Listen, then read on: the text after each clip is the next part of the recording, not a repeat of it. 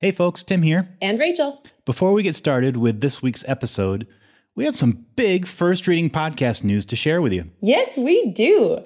Longtime fans of the podcast will know that we are nearing the three year anniversary of first reading, which means we have gone through the entire lectionary cycle and we've built up an amazing community of listeners and guest scholars. And as we look together at the future of the podcast, we both felt that it was the right time to grow and to include some new voices. So, drumroll please. We are adding a third regular co host to our team. We are, and I am stoked. We are so proud to add to our lineup our friend and colleague and former guest on the podcast, Rosy Kandathil. You will probably remember Rosy from our recent episode on the Book of Esther. She's a doctoral candidate in Hebrew Bible at Emory University, an adjunct instructor at Emory College of Arts and Sciences, and just an amazing person in general. and friends, you're in for a treat because Rosy starts with us today. Ta da! She's co hosting this week's episode with Rachel for a deep dive into the book of Ruth. And each week that follows will feature a different tag team of two out of the three of us. Though we'll, we'll all three get together every once in a while for a party episode. Party We've been working episode. on this. what? A party episode. Just yeah, That's exactly what it is, right? We've been working on this whole thing behind the scenes for a while, so we're both really excited to make this announcement now. Mm-hmm. And uh, anyway, that means I'm done for today. Hey, enjoy and the time off. I'll hand it over to Rachel and Rosy for this week's episode. So without further ado, let's get to it. Cue the music. Welcome to First Reading, the Old Testament lectionary podcast, inspiring confident preaching from the Hebrew Bible. I'm Dr. Rachel Wrenn, Assistant Professor of Biblical Studies at Trinity Lutheran Seminary.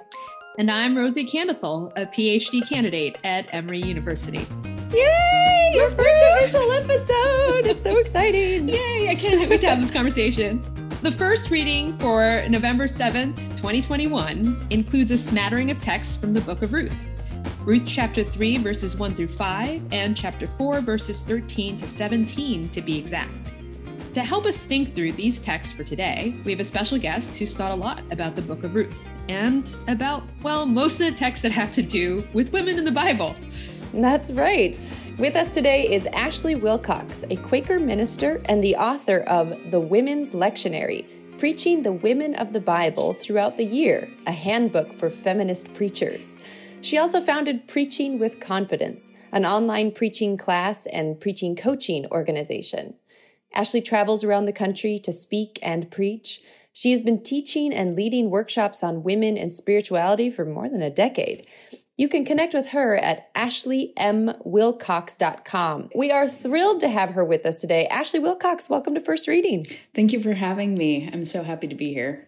Okay, we typically start with about the same question every time. How did you get into the field of ministry and, and writing books on the Bible and preaching? So I became a Quaker while I was in law school. Oh. yeah. which was not what I expected.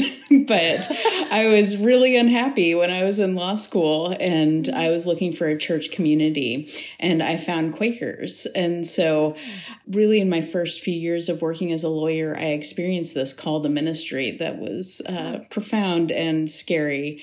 And I was really drawn to preaching. Like, I had this. Mm sense of myself as a preacher, even though at that point I was in a tradition that didn't have very much preaching, at least the part I was in. And mm. so I wanted to go to seminary to learn about that and to find some skills to have sustainable ministry. And then for the past five years, I've been working with Ted Smith as part of the teaching team for the intro preaching class. Can you tell us a little bit more about this this project on the women's lectionary? Tell us how you you know came up with the idea, how you worked on it, you know, and how you focused on these particular characters. Yeah, at the time I was pastoring a church that I co-founded called Church of Mary Magdalene, and this was my first time as a weekly preacher. I'd done a lot of preaching before that, but it was always a one off or an occasional, once a month maybe. Um, and it's so different. like you yeah. really have to think about continuity when you're in the same community preaching each mm-hmm. week. And so, like many preachers, I fell back on the Revised Common Lectionary to find my texts because I really liked the community. I liked that it took me in different places um, and all of the resources for the RCL. Mm. But um, I also really wanted to preach on women and a lot of weeks there aren't passages on mm-hmm. women in the RCL. And yeah. so I was talking about this uh, with my partner one weekend. It was Thanksgiving weekend, and we were driving. And I was saying how I loved the resources in the community of the RCL, but I really wanted to preach on women. And he was like, Well, why don't you just write your own lectionary? Like one does, right? yeah, yeah. No big deal. and you were like, I'll do that. yeah, I'd like to also mention that he's in tech. like he right. is not yeah. in this field but I thought it was a really cool idea. And so I spent the rest of that holiday weekend just putting together a calendar of readings to see if I could um, come up with a full year of two readings per Sunday and holiday on women in the Bible and feminine images of God. Um, you know, it's like a puzzle. So it was great because I was in the church, you know, preaching regularly then. And so I would do the exegesis for the week for my sermon and then turn that into a commentary. Mm. I can't wait. Yeah, I have I know it's out there and and it's available and folks can get it and I haven't gotten my hands on a copy yet, but I'm super excited to see it. I can't wait to see it in pulpit. So it's going to be great. yes, exactly. Exactly. Okay, so that's great. So we've gotten through those questions and good transition. Good transition. Ashley, we're so happy you could be with us here today. And why don't you start us off by reading the assigned text for today? So our text for today is Ruth 3, 1 through 5, and 4, 13 to 17, and I'm reading from the New Revised Standard Version. Naomi, her mother in law, said to her, My daughter, I need to seek some security for you so that it may be well with you. Now here is our kinsman Boaz, with whose young women you have been working. See, he is winnowing barley tonight at the threshing floor. Now wash and anoint yourself, and put on your best clothes, and go down to the threshing floor. But do not make yourself known to the man until he has finished eating and drinking. When he lies down, observe the place where he lies. Then go and uncover his feet and lie down, and he will tell you what to do. She said to her, All that you tell me, I will do. So Boaz took Ruth, and she became his wife. When they came together, the Lord made her conceive, and she bore a son. Then the woman said to Naomi, Blessed be the Lord who has not left you this day without next of kin, and may his name be renowned in Israel. He shall be to you a restorer of life and a nourisher of your old age, for your daughter in law who loves you, who is more to you than seven sons, has borne him. Then Naomi took the child and laid him in her bosom and became his nurse.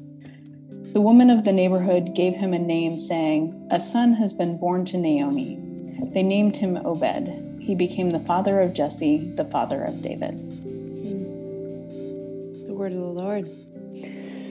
It's such a good text. And I, I mean, I, I feel like this happens almost every time on this podcast where it gets read out loud. And then again, I hear something new that I hadn't paid attention to before. Uh, but before we dive straight into the exegesis, let's kind of do a, a broader scope context of the book. Um, so, for folks who might not be more familiar with the book of Ruth in the parish, um, some preachers might have to do like a two minute sketch at the beginning of their sermon. So, could you give us just a like a two minute summary of the book of what happens? Yeah, I'd be happy to. So, at the center of the book of Ruth are these two women, Ruth and Naomi. And the book starts with Naomi and her husband leaving Israel this is during the time of the judges and there's a famine and so they go to moab and they have two sons. And so their two sons marry moabite women ruth and orpah. And then naomi's husband dies and both of her sons die. She's lost all of the men in her family and she decides to go back to her home. Hmm. Her two daughters in law start going with her, and she tells them, Go back to your people. I have nothing to give you. And Orpah does, but Ruth says, No, I'm going with you in this beautiful speech that you so often hear in weddings of, you know, mm. where you go, I will go, your people will be my people. And one of the things I like to say about Ruth is it's uh, one of the books that makes the Bible pass the Bechdel test. nice. you actually have two women talking to each other, yeah. um, and not about a man. and so these two women go back together. Um, they are committing to each other, and they need some form of support. And so Naomi has a relative, Boaz. They go back to her hometown, and Ruth goes out into the fields gleaning after the harvest, getting their food that way. And Boaz makes sure that she is with his uh, women and protected from the men that might bother her there. And then, when this is getting into where we are today, the harvest is coming. And so this gleaning season is ending and so they need a new form of support. And so naomi comes up with this plan for uh, ruth to marry boaz and that will be their means of support. Yeah.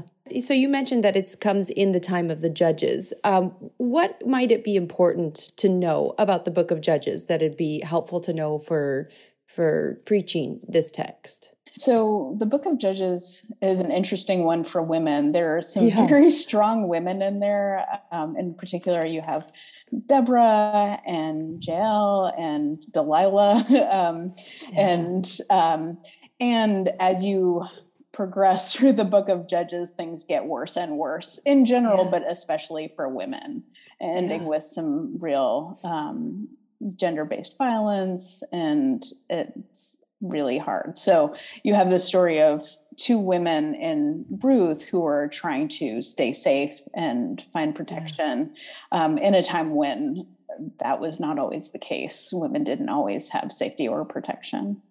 Yeah. Yeah, it's almost like the that first line that this is in the days when the judges ruled to us is just kind of like, oh, said in the days of judges. But to ancient audiences it would be like danger sign, danger sign for women. Like this is this is not going to end well. I always right. feel like the book of judges is like one of those movies where you get to the end of it it's like, why did I just watch that? Why did I spend 2 hours of my life to feel worse? yeah. So you already just started talking about um the kind of protection that they might be looking about and thinking about.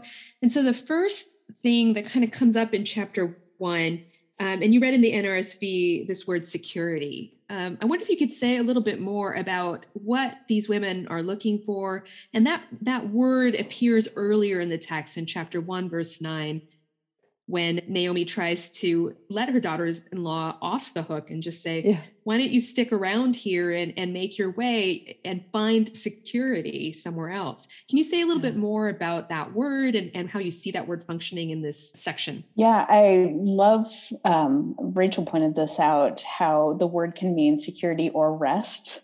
Yeah. Um, and like you can't rest unless you are secure.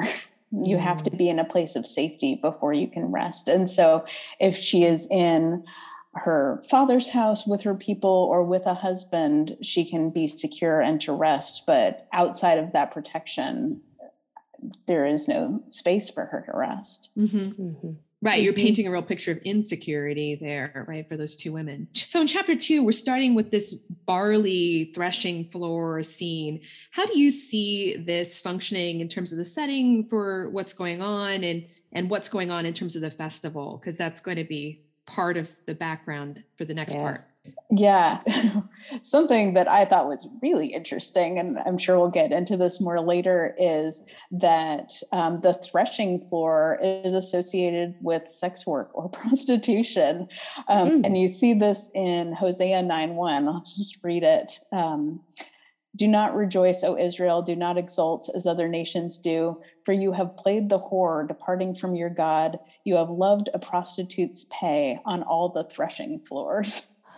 I never made that association. It paints a pretty um, stark picture then for what Naomi instructs Ruth to do. Yeah. You know, what is what is she actually asking Ruth to do? I think this is a place where you can read it in a lot of different ways, and there are so many double meanings in the words mm. in this passage that we would not necessarily recognize. Um, one of the things about the anointing is a woman anointing herself could either come at the end of a grieving period or right before she's going to be married. Mm-hmm. And so in Ruth's mm-hmm. case, she's doing both. Like she's finishing grieving mm-hmm. her husband who has died, mm. and she is going out to find her next husband. Mm. Wow. Um, there might be a temptation to talk about um, Naomi putting Ruth in this dangerous situation, which she is, but it's important to remember they're already in a very dangerous situation. Um, and, you know, Ruth being a single woman out in the fields, if she didn't have the protection of these other women, like she would be open to sexual assault, potentially rape, mm-hmm. being bothered by the men. Mm-hmm. And mm-hmm. Naomi is asking Ruth to go out on the threshing floor. She says uh, to Ruth, don't be known to him. You know, known in a biblical sense is one of the double meanings until he is, you know, eaten and drunk and had all his sleeping there, and then uncover his feet, which is another. Yeah, what does that mean? Right, right. This story, the whole book uh, of Ruth, but especially this moment, reminds me so much of the Tamar and Judah episode in Genesis, where there is all of this innuendo and nothing outright stated. So with kind of that that background in mind, yeah, why don't you talk about what it means to uncover one's feet in the Bible? I mean, I'm sure you both know that feet is a euphemism for genitalia, and we find this in the um, laws of not uncovering a close relative, which is not uh, having sex with a close relative. And so to uncover feet is a pretty uh, blatant description. when Boaz had eaten and drunk and was in a contented mood. The the Hebrew there is fantastic. It's when his when his heart was pleasured, when his heart was happy, when his heart was good. And you know, heart is like this central area in your chest. So it's like when he had a good buzz going, you know, when he was merry. he goes and lays down and then verse 8 he turns over and there lying at his feet was a woman. And my one of my students who was translating this was like well did he just like feel a draft? And because his feet were uncovered it woke him up? So. before we get too far into that going back to ruth and naomi um, you know naomi says all of these things. She has this plan. She tells um, ruth what to do. And Ruth says, All that you tell me, I will do. Like there's some real agency here for both of these women. You know, mm-hmm. she's not commanding her to do this. Ruth agrees to it. Just by contrast, going back to the book of Judges, like comparing this with the story of Samson's wife, Mm-hmm. Samson gets married to this woman and then abandons her, and his wife is given to his best man. And then he comes back around a little while later and is like, I want my wife. And her father says, Well, she's married to this other man now. Here's her sister. And so, like, oh. giving away women is part of the context of this.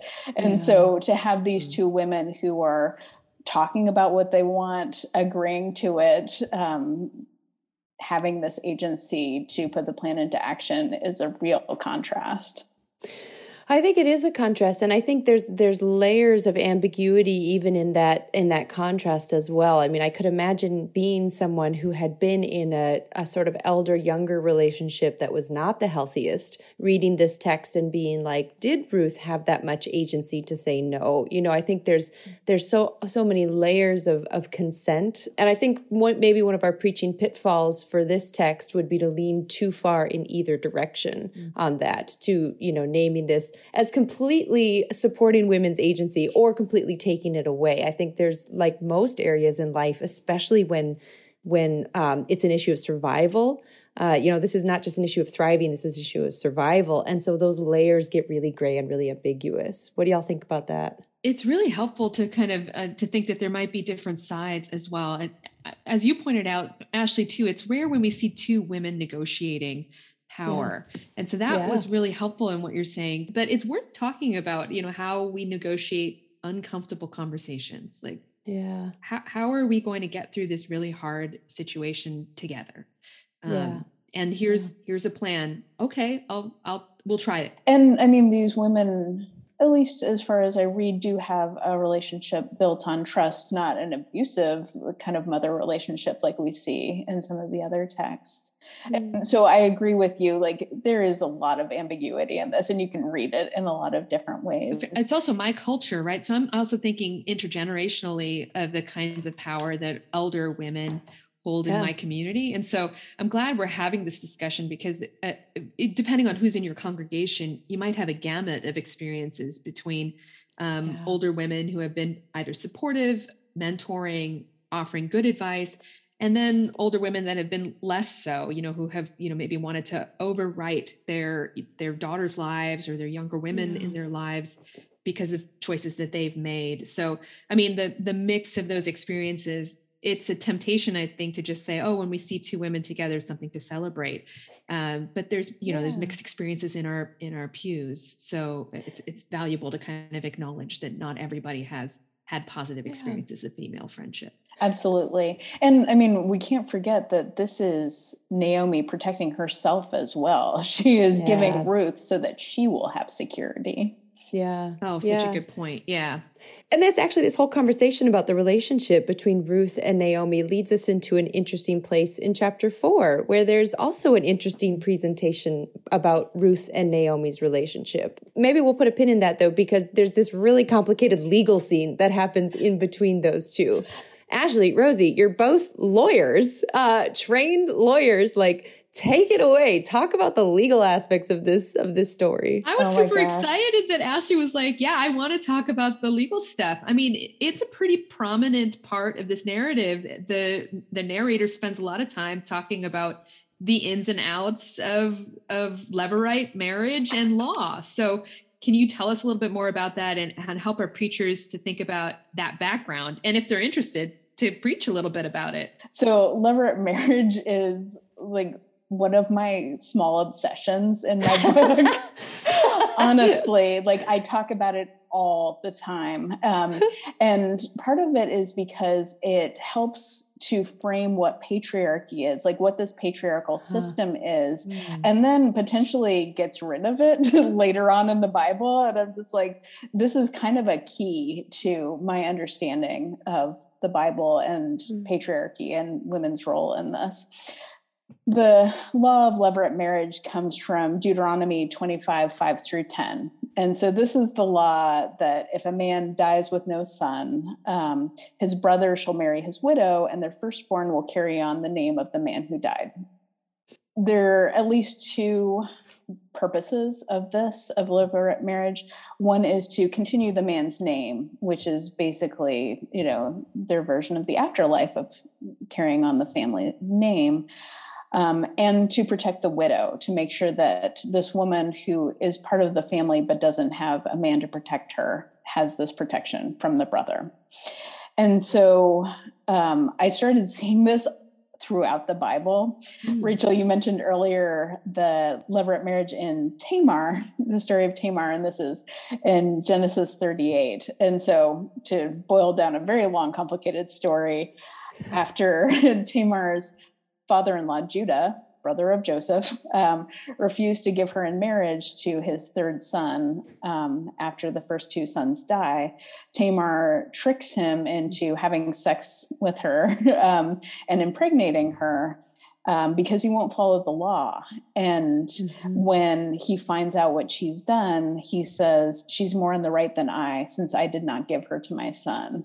Well, and that word is actually righteousness. It's actually tzedakah. She is more righteous than I. Like it's a big ticket moment. Yeah, she's mm. righteous. And yeah. so um, when we read these stories, they may seem like ethically odd um, or, you know, have some kind of sexual deviance to them, but really Tamar and then Ruth are following this law and trying to perpetuate the family line in the way that they know about going on to Ruth, one of the commentaries I read said that she had to nudge Boaz into following this law. You know, he wasn't quite doing the right thing, which I actually disagree with. Um, hmm. And my background in law is in appellate law, so it's applying law to fact patterns, which is exactly what this is. And so the kind of complicated legal issue in the middle that we skip over is that there is a kinsman, a kinsman redeemer who is closer than Boaz. And so, really, mm-hmm. this other man should be um, taking the field, you know, redeeming the field and then marrying Ruth, but he hasn't. And so once Ruth essentially proposes to Boaz, yeah. he's like, okay, but there's someone else who is first in line before me. And so he goes to that other man and first he's like, do you want this field? And the man's like, sure. And then he's like, and there's the wife that comes along with it. right. Says, no, I don't want that. and so they clear out the person who is first in line, and then Boaz is free to marry Ruth. It, it's so cool because that in that scene too, I noticed that the the man that's closer, the kinsperson, is like, I'd rather not have the wife because it'll mess with my property uh, yeah. you know, transmission. So it's it's a very strategic way that Boaz sets up the conversation because he could have started off with the wife, but he starts out with the property, draws him in, and then says, uh, "Oh, also there's this woman." right. Yeah. And part of that is that the property will go to the son and be part of the inheritance of this previous husband because that's how levirate yeah. marriage works. Right. Well, and it's a fascinating, I mean, it's a fascinating discussion too, both in Tamar's story and here of, of these women who are forced to act, to force the men to act in a righteous way and are both foreign. Mm-hmm. Um, so, you know, I mean, I think that almost brings us nicely to the end of the story too, because as a foreigner, um, it's almost like Ruth can't be given too much credit because she just sort of fades away at the end of the story. You know, Naomi is uh, takes on her son Obed as as kind of a nursemaid, which is beautiful. But even like the the neighbor women are the ones who name him, and Ruth just sort of fades. So, what do you make of that, Ashley? Yeah, I mean, I think it makes sense in the context of the book as a whole because it starts with Naomi um, mm. you know, Naomi and her husband, and then Naomi's loss. And really, in the first chapter, Naomi is like a Job figure. She has yeah. lost everything and she is bitter. She is, you know, saying that God has forsaken her. Like it is a really intense passage. And so then you have this restoration at the end, also similar to the book of Job, I think, um, mm. where you don't yeah. actually get back what you lost, but something else restores that. Um, And I think it, this makes sense in the context of levirate marriage as well, because um, the son that is born to Ruth is uh, Naomi's grandson because he is the son of her husband who died. Um, and so a son has been born to her after she lost her sons and potential mm-hmm. grandchildren. I also think this question about the women naming the child I don't know why um, they do that. It seems kind of strange, but it does seem like they are bringing um, Naomi and Ruth fully into the community, that this mm-hmm. community of women is um, accepting them and naming the child and celebrating with them. Hmm. I'm glad you brought out the the image of all the women together. It actually oddly just immediately the image of the Song of the Sea with all the women dancing at yeah. the end with Miriam. Mm-hmm. Suddenly, I just I kind of saw like a, a group of of women, uh, you know, kind of coming together and saying, "Here is this miracle." Um, And I think of all the barren women in our texts and in the Old Testament, yeah. where there's this moment of resurrection you know something something has been redeemed in their lives mm. by having this child but it is mm. so hard to watch a foreign woman getting erased at the end after seeing Ruth be so instrumental in the mm. salvation of this small family. So, and it's also hard to then see that the last word is these women are important because they're David's ancestors. And so their stories don't stand alone. It's that they they have been instrumental in in birthing this very important figure that then you know then you sort of see oh that's why you know that's why these women are here. Um, so Yeah. in that way it's like a it's like a mixed feeling where i'm like Yeah. yay and also ooh. Yeah. Yeah it's i mean I, I and again i feel like that's one of the big strengths of the book of ruth is that it resists being a disney movie and it resists hopelessness. It kind of resists both of those poles at the same time and it exists in this area where there's just you cannot you cannot solve it or maybe you you hear the book differently depending on your life situation Yeah, it, it's complex. And Yeah. going to the family line part, um, they explicitly name Tamar in this passage, which I find really Yeah. fascinating. great point Um, great point You know, and hope that Ruth's family and Naomi's family will be like the house of Tamar. And yeah I think in both the case of Tamar and Ruth, like if the women didn't do the particular thing they do, the line would not have continued. Like they mm. are the ones who are responsible for continuing this family line. yeah, yeah, right. Yeah, no, they've earned their place in the canon yeah i mean that's Yeah. exactly what you're saying is you know it's actually a way of highlighting their contribution like had it not been for their Yeah. agency yeah. Well, and perhaps so. I'm I'm leery of the fact that as a white woman, like I want this to be happy ending, right? So I'm just want to name that fact that I I think I'm leaning in that direction. Yeah, it's not just white, it's American, is I think one of the things is Yeah. Americans lean into this happy ending. Whereas I think uh, myself being Indian American, I have this side where I, you know, I feel like Yeah. the like like you said, Rachel, you're looking for also the sorrow, the the Yes. line of darkness in this tale. and you know, acknowledging that our congregations are mixed or hopefully are, you know, have mixed Yeah. experiences of these or, you know, have had experiences in other countries and can kind of see that the American tradition is kind of to lean into the happy ending. Um, but Yeah. to acknowledge that there's a lot of sadness in this book, a, a lot of hard stuff. Well, let's. I mean, I think we've we've hit a bunch of the preaching pitfalls. Should we transition to the the preaching angles? Do uh, Ashley, do you have any ideas to throw out there about how you might preach this text? Sure. I mean, one of my primary things is always to tell the story. Um, so often in our congregations, people aren't familiar with these stories or they've heard a very sanitized version of them. You know, Ruth is one Yeah. of those places where you get children's stories about it. And like actually drawing out this language in the text um, is Yeah. important. And I think breathes new life into a story that may seem very familiar. Mm. Um, but the other place that I just feel drawn to in this is how the people are turning toward each other and connecting with each other and um, making safe spaces for each other of Ruth and Naomi and Ruth and Boaz, and then bringing Naomi and Ruth into this community of women. Um, there's a lot of people creating a place of security, like we started with, um, where there wouldn't necessarily be one. Rosy, how about you? What do you see as preaching angles here? I think based on our conversation, I, I'm really drawn to this idea of a community of people, um, both in terms of uh, the acknowledging the grief and the, the kinds of different ways that we cooperate to help each other survive. And then also the ways that we celebrate, um, because even in that last image of the women, there's a recognition of what Naomi and Ruth have survived. Um, Yeah. and that they've barely survived, right? And they're not completely out of the woods either. There's just sort of a, a little bit of light here at the end. And so for me, just being able to say, you know, all of us have lived through something really difficult in this pandemic. Um, Yeah. and that there are things to celebrate and things to really mourn in this moment. Um, but to not lose sight of either of those. Like Rachel was saying, this is a story of both hope and despair. And, Yeah. you know, that they're both in here. This tension is so, this is what makes this text so rich. The Bible in general Yeah. is so rich. And these stories Yeah. about women in particular, because they're often Yeah. about surviving.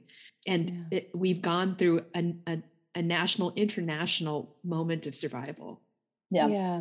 It makes me think, especially too, of the data about the number of women who have either given up work or have lost their jobs. And um, it's a, it's a moment of adult faith formation like in so many Yeah. ways all the angles that we're talking about is you know it's it's adult it's not um, Yeah. the cleaned up children's literature version of ruth but we're really inviting folks Yeah. into the rated r version you know Yeah. uh, nc-17 you know like there's this is this is what real life looks like it's messy it's icky it's fuzzy. Exactly. yeah I- messy, icky, fuzzy. Yeah, it's a great article. Rhiannon Graybills does a fantastic job. So the two the two preaching angles that I came up with, um, the first one is I would just love to hear preachers, even especially male preachers, spend a significant time in their sermon talking about women's relationships and talking about women's friendships. And and preacher friends out there if if you're a guy and you don't feel like you or you identify as a guy you don't feel like you really understand that talk to the women in your life. Talk to the women and and see what sort of sermon illustrations come up from asking them what are your friendships with other women like? And how do you experience friendships between women being portrayed in the media and then use that as an in to this conversation um, to this book. So i think that's the one like beginning maybe sermon illustration that i throw out there. The other thing that kept floating through my mind as we were talking is who is capable of of acting on behalf of god's justice? Mm-hmm. um, you know we talked about tamar and we talked about ruth and they're both women. They're both widows and they're both foreigners. They are as far to the margin just about as you can get in a society. And I know a, a, fair number of churches in my tradition, in the Lutheran tradition, who really like to preach on justice. And sometimes I wonder how able are we to actually see justice if we are the people of power in our community? And, and I wonder what a sermon would look like, which asks folks who care deeply about God's justice, which asks them to reflect on who is teaching them about God's justice. Because I feel like the slippery place we fall into is when we think we know what God's justice is.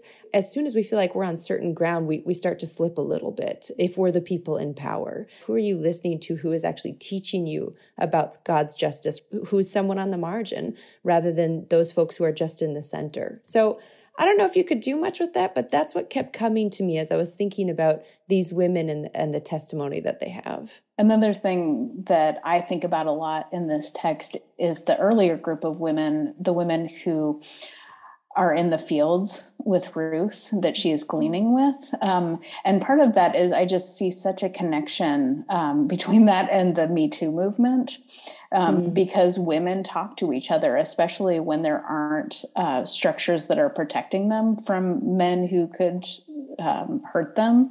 They talk to each other about who's a good man, how to stay safe, all of that stuff. And so I see Ruth getting protection there, but also like those women would have talked about Boaz because they worked with him. right. So, you know, right. we don't we don't have that in the text, but I think um, I can read it in pretty easily. Hmm. I love that. Yeah. yeah. And I just, I love the idea too that there are these unseen portions of the Bible. I mean, they're there, but they're veiled. You yeah. have to kind of look to see, but you can see now these women bent together, working side by yeah. side, um, and sharing survival information, stuff that you know would yeah. would be invaluable. It's, it's sharing life together. Fabulous. We're at the end. I'm so sorry. We could keep talking all day, I think. But Ashley yeah. Wilcox, thank you so much for being our guest today and helping illuminate this beautiful passage and give mm. preachers what they need uh, for the next few weeks to just be thinking about. Thank you so much for having me. This was great. Well, folks, if you liked what you heard this week, there's plenty more over at our website, firstreadingpodcast.com. You can subscribe to the podcast there or wherever you listen. We post each episode on Facebook every week, so you can listen and share there as well. If you have found First Reading helpful, please do take a minute to spread the word. Many thanks to Trinity Lutheran Seminary at Capital University for a grant that helps us sustain the podcast. Thanks also to Blue Dot Sessions for the music behind the reading and to Tim McNinch for producing First Reading. Thanks to you also for listening. Until next time, I'm Dr. Rachel Wrenn. And I'm Rosy Kandathil. Thanks for listening.